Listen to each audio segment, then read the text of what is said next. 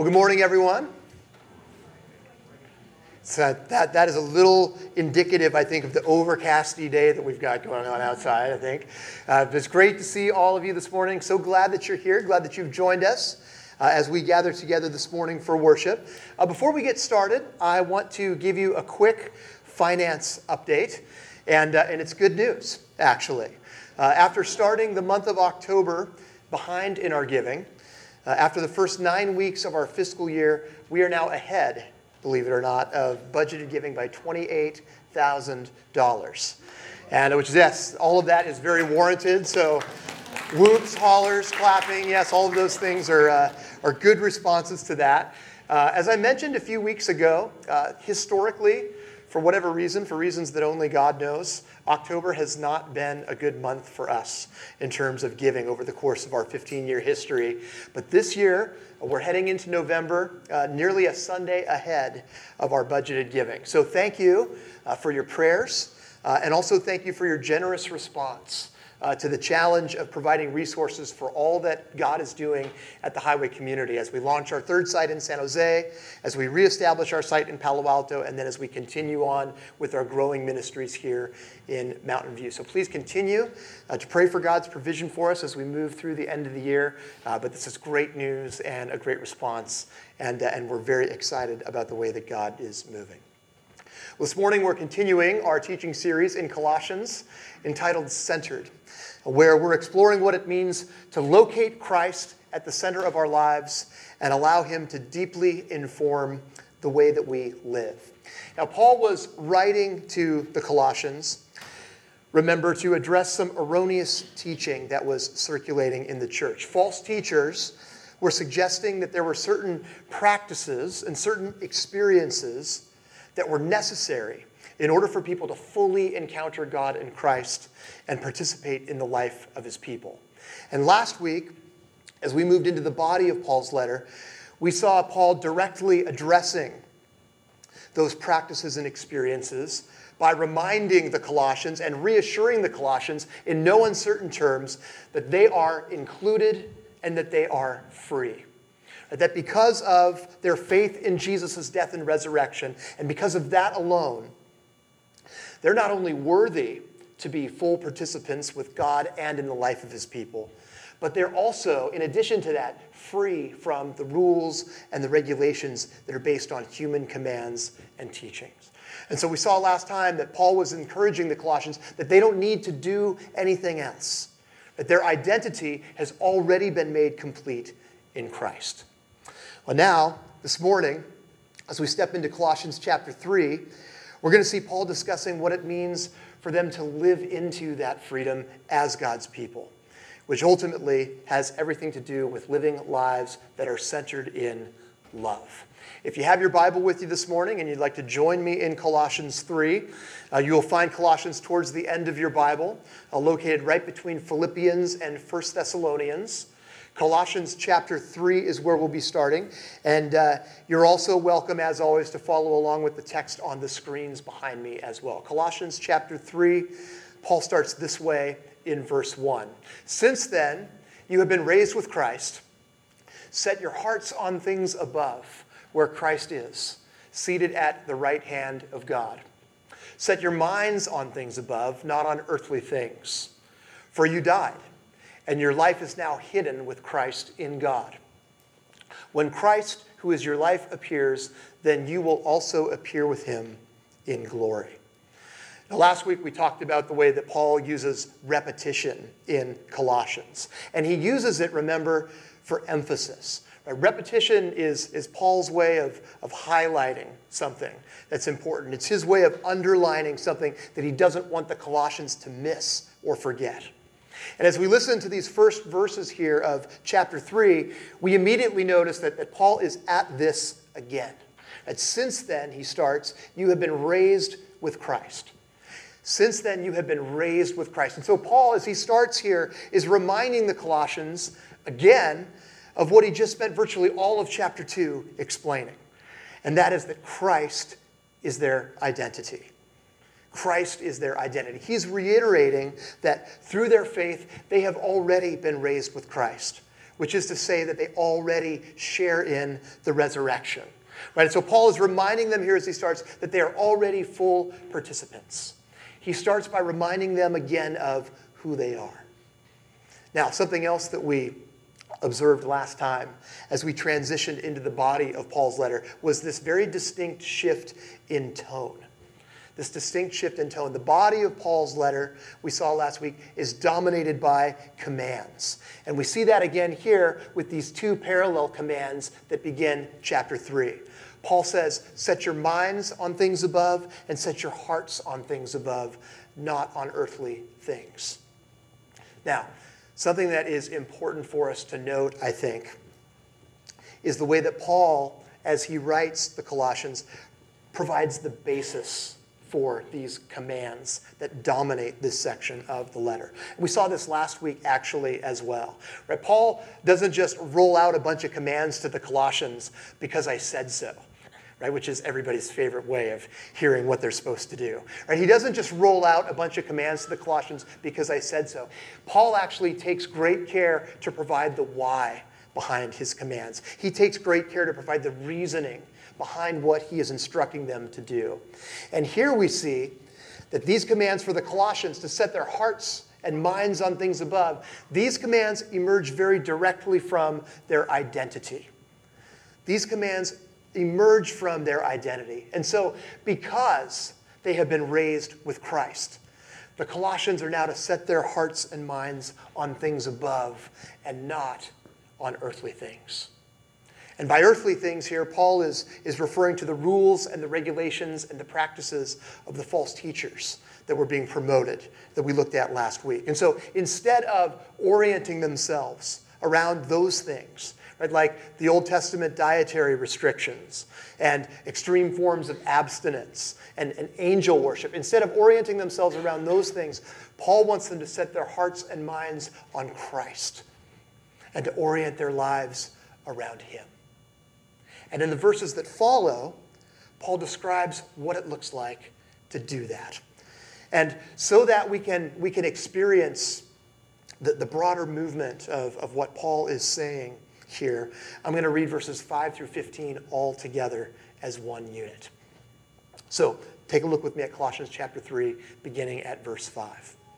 Put to death, therefore, whatever belongs to your earthly nature sexual immorality, impurity, lust, evil desires, and greed, which is idolatry. Because of these, the wrath of God is coming. You used to walk in these ways in the life you once lived.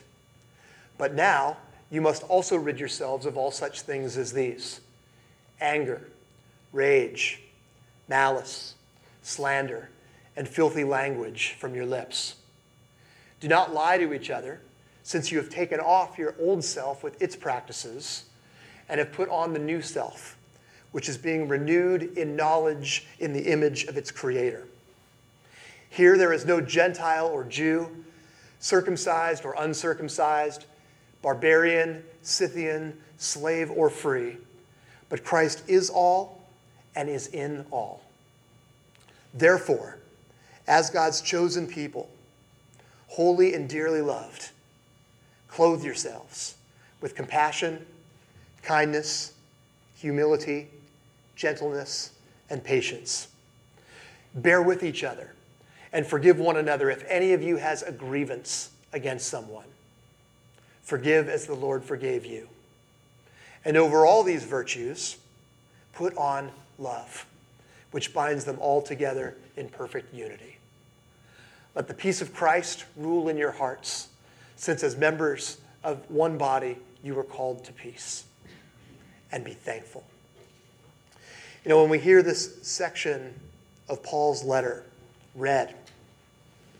It's hard for us, I think, you know, coming from our modern cultural context, which is so driven by performance and so driven by achievement. But it's hard for us not to hear these verses as just this never ending list of rules.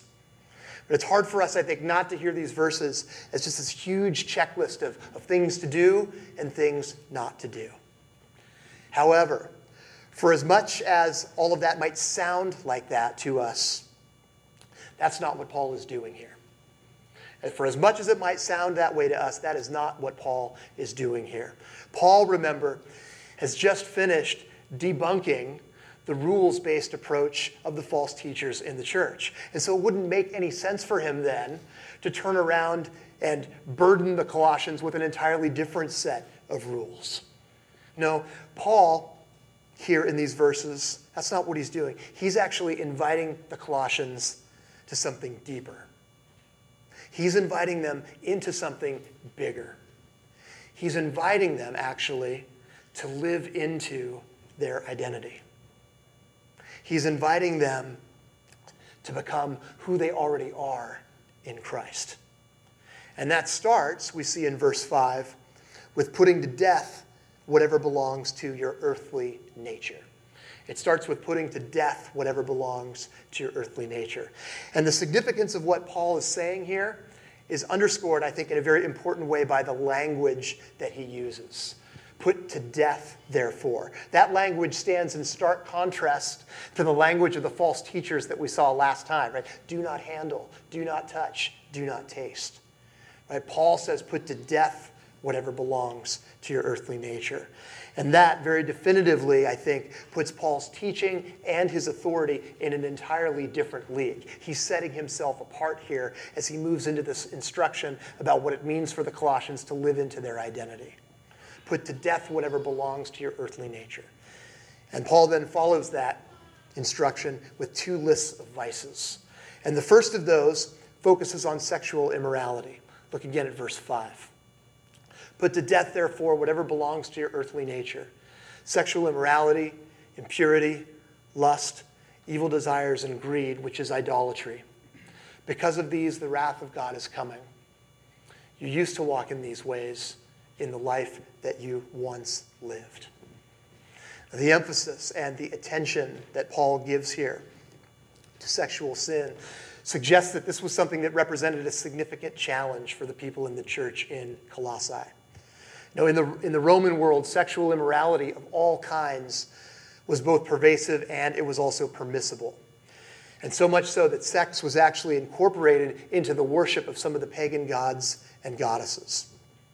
And so, Paul, in light of all of that, provides a concise yet comprehensive catalog here that makes it clear that sexual immorality, in all of its various forms, sexual immorality and everything that it encompasses, impurity and lust and evil desires and greed, that none of that is reflective of who the Colossians are now in Christ.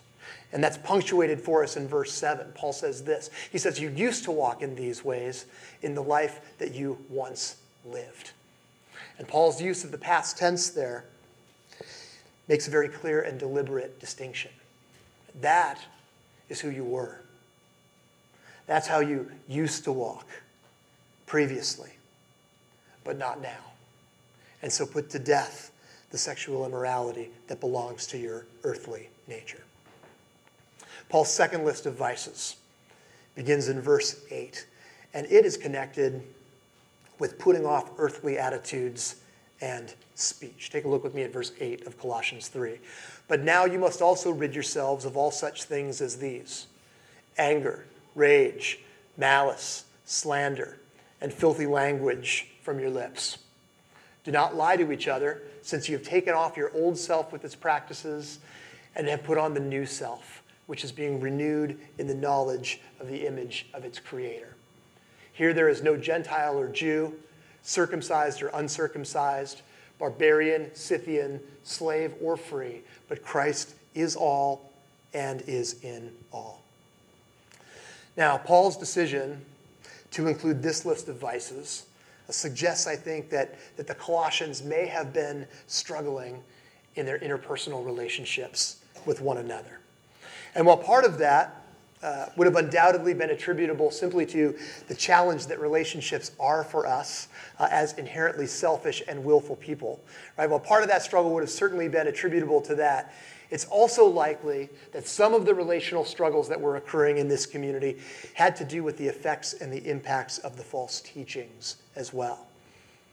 Right? It's not hard to imagine that as people in the church were pressured by the false teachers, And, and as they responded in different ways to the things that were, that were being taught, that that could have, could have strained relationships in the community.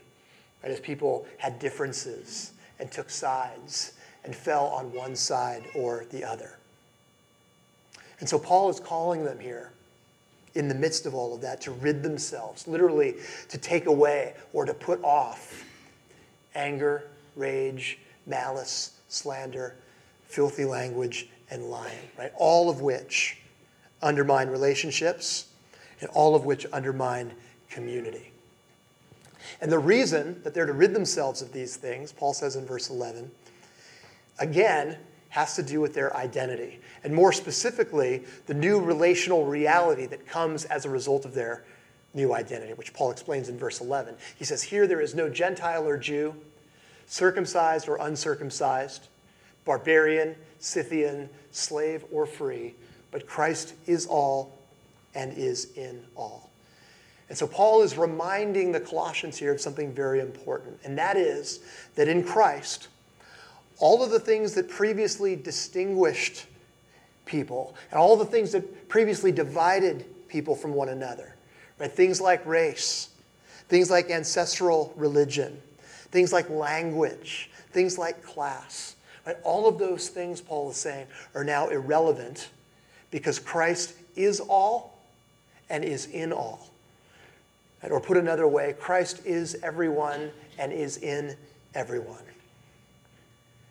And because of that, there must be mutual welcome and there must be mutual respect within the people of God.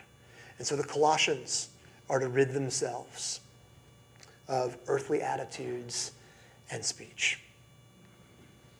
Well, after instructing this community about what to put off, Paul then changes gears to talk about what they are to put on. Look at verse 12. Therefore, as God's chosen people, holy and dearly loved, clothe yourselves with compassion, kindness, humility, gentleness, and patience. Bear with each other and forgive one another if any of you has a grievance against someone. Forgive as the Lord forgave you. And over all these virtues, put on love, which binds them all together in perfect unity. Let the peace of Christ rule in your hearts since as members of one body, you are called to peace and be thankful. And once again, here, in keeping with the theme so far, Paul begins with identity. Therefore, he says at the beginning of verse 12, as God's chosen people. Therefore, as God's chosen people. As we've been making our way through Paul's letter, we've seen him repeatedly locating the Colossians within a larger story. And we see him doing the same thing here again. Through Christ, the Colossians, Paul says, are now a part of God's chosen people.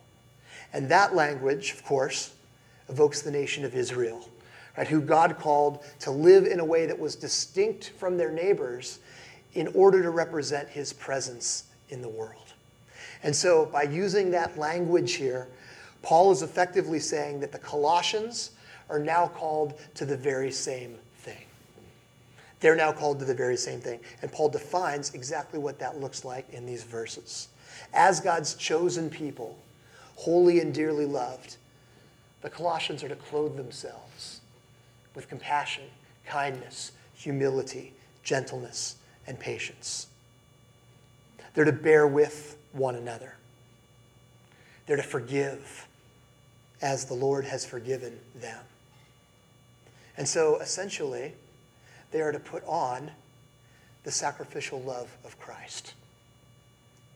They are to put on the love of Christ. And that, Paul says, is the thing that defines them. That is the thing that marks them out as the people of God. And Paul's metaphor of clothing here, his use of that metaphor, really highlights that in a significant way. For a short time while I was a freshman in college, I was considering rhetoric and communications as a second major in addition to English. And so, as a result of that, during my very first quarter at school, I enrolled in the introductory group communication class. And it was a pretty small class, probably about 25 students. And the instructor for this class was a graduate student, uh, probably in her mid to late 20s. And she came to class that very first week. So this is fall quarter of my freshman year. This is my first experience with anything college. She came to class that very first week super dressed up. She came wearing a dress and she came wearing heels. She wore that for the entire first week, and then she never wore anything like that for the rest of the quarter. And the reason that I remember that is because she told us, uh, for some reason, I can't remember exactly why, it came up somehow in the context of her teaching later in the quarter, but she told us that she had actually worn those clothes during that first week on purpose.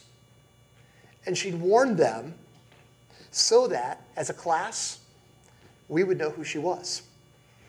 She wore them so, at, as a class, that we would identify her as the instructor right? Because had she come wearing something else, you know, had she come, for example, after just working out at the gym and come in a sweatsuit, it might not have been as clear who this person was. But she put on those particular clothes and they distinguished her. She wore those clothes and they marked her identity as the teacher in that class. And that is precisely what Paul is getting at by using the clothing metaphor here. Right? When the Colossians put on love in the form of compassion and kindness and humility and gentleness and patience. When, when, they, when they bear with one another, when they forgive each other, when they let the peace of Christ rule in their hearts, when they put on those things, they distinguish themselves as God's people. They distinguish themselves as God's chosen people. And when they put on love, they're a visible representation of God's presence on earth for other people to see. Now, because of our faith in what God has done through his son Jesus, we too, like the Colossians, are a part of God's story. Because of our faith in Christ, we too are a part of God's chosen people. And that means that we too are also called to orient ourselves around that identity and put on love, just as Paul is calling the Colossians to do here in chapter 3. And Paul, I think, very importantly reminds us through that command, through that command to put on love, he very importantly reminds us that faith isn't only about believing certain things. That faith is not just about believing certain things, it's very much a lived expression. Faith is very much a lived expression, it's seen in what we do. And the two commands, back in the first two verses of chapter 3, actually reinforce that in a very profound way. Now, the verb that Paul uses in those commands that are translated, set your hearts on things above and set your minds on things above, in chapter 3, verse 1 and 2, the verb that Paul uses there literally means to seek. It means to seek or to look for. And in the original language, that verb is in the present active indicative tense, which means that it's communicating a continuous action. It's communicating a continuous action. And so, if we were to translate that phrase more literally, it would read something like keep seeking things above. Keep seeking things above. And that's really significant, I think, because it reminds us that orienting ourselves around our identity in Christ is an ongoing journey. It's an ongoing journey of keeping seeking after Him. It's an ongoing journey. It's something that we have to be deliberate and purposeful about. And something that we have to be deliberate and purposeful about on a daily basis. Right? Because the reality is, just like the Colossians, every day you and I are faced with choices. Every day we are faced with choices. Every day we're making choices about what we're going to put on and what we're going to put off. Every day we're making choices about what identity we are going to orient ourselves around. And the question is what do we choose? What do we choose? And Paul, fortunately, couldn't make it any simpler. We're to choose love. We're to choose love, and we're to choose love in all of its various forms. We're to choose compassion and care about the suffering and the pain around us rather than being indifferent or ignorant. We're to choose kindness and be gracious and generous in our words and in our deeds, as opposed to being unsympathetic. We're to choose humility and consider others and the needs of others ahead of our own, instead of looking out just for our own interests. We're to choose gentleness and be considerate of and, and delicate with the feelings of others instead of being harsh. We're to choose patience and bear with those who, for whatever reason, frustrate us instead of becoming easily irritable and judgmental. We're to choose forgiveness and pursue healing and restoration in our relationships with others instead of harboring anger and resentment. If we live into our identity as God's chosen people, and we represent God's presence in the world when we choose love.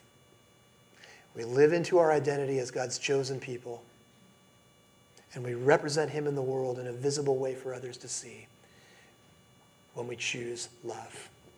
And that, Paul reminds us, is our calling. Nick and the band are going to come. And uh, we are going to close this morning with communion. Now, the elements that are here on the table in front of me at the front of the stage are, are rich symbols. But The bread represents Jesus' body, which was given for us. And the wine or the juice represents Jesus' blood, which was shed for us. And these elements remind us of, of Jesus' ultimate expression, of Jesus' ultimate demonstration of sacrificial love. And at the same time that they remind us of that, they also remind us of our identity as well. That as a result of Jesus' death and resurrection, we are in Christ. And so, as we come to the table this morning and as we partake of these elements, you know, may taking these, in addition to reminding us of Jesus' sacrificial love and in addition to reminding us of our identity in Him, may taking these elements also reflect our desire to choose love and to seek to embody Christ in our lives and in our world. And so, as Nick leads us, uh, whenever you are ready, you can make your way down to the front here. Please come from the sides. You can then take the elements and then return to your seat through the center. And whenever you are ready this morning, uh, you are free to partake of those elements as we worship. Let's pray together.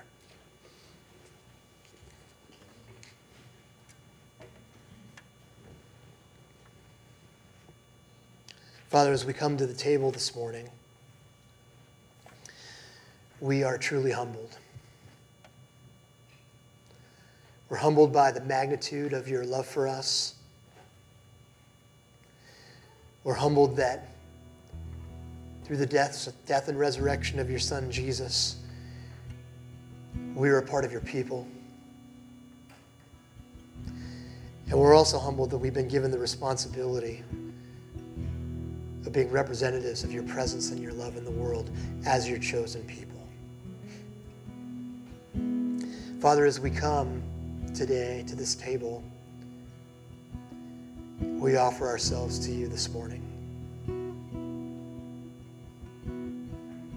Would you give us courage as we keep seeking you?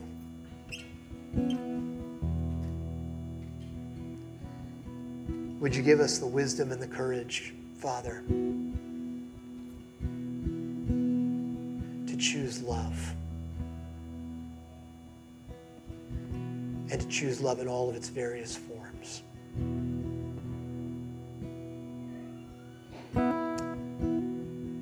And then, God, as we endeavor to put on love, we ask that you and you alone would be seen in us and through us.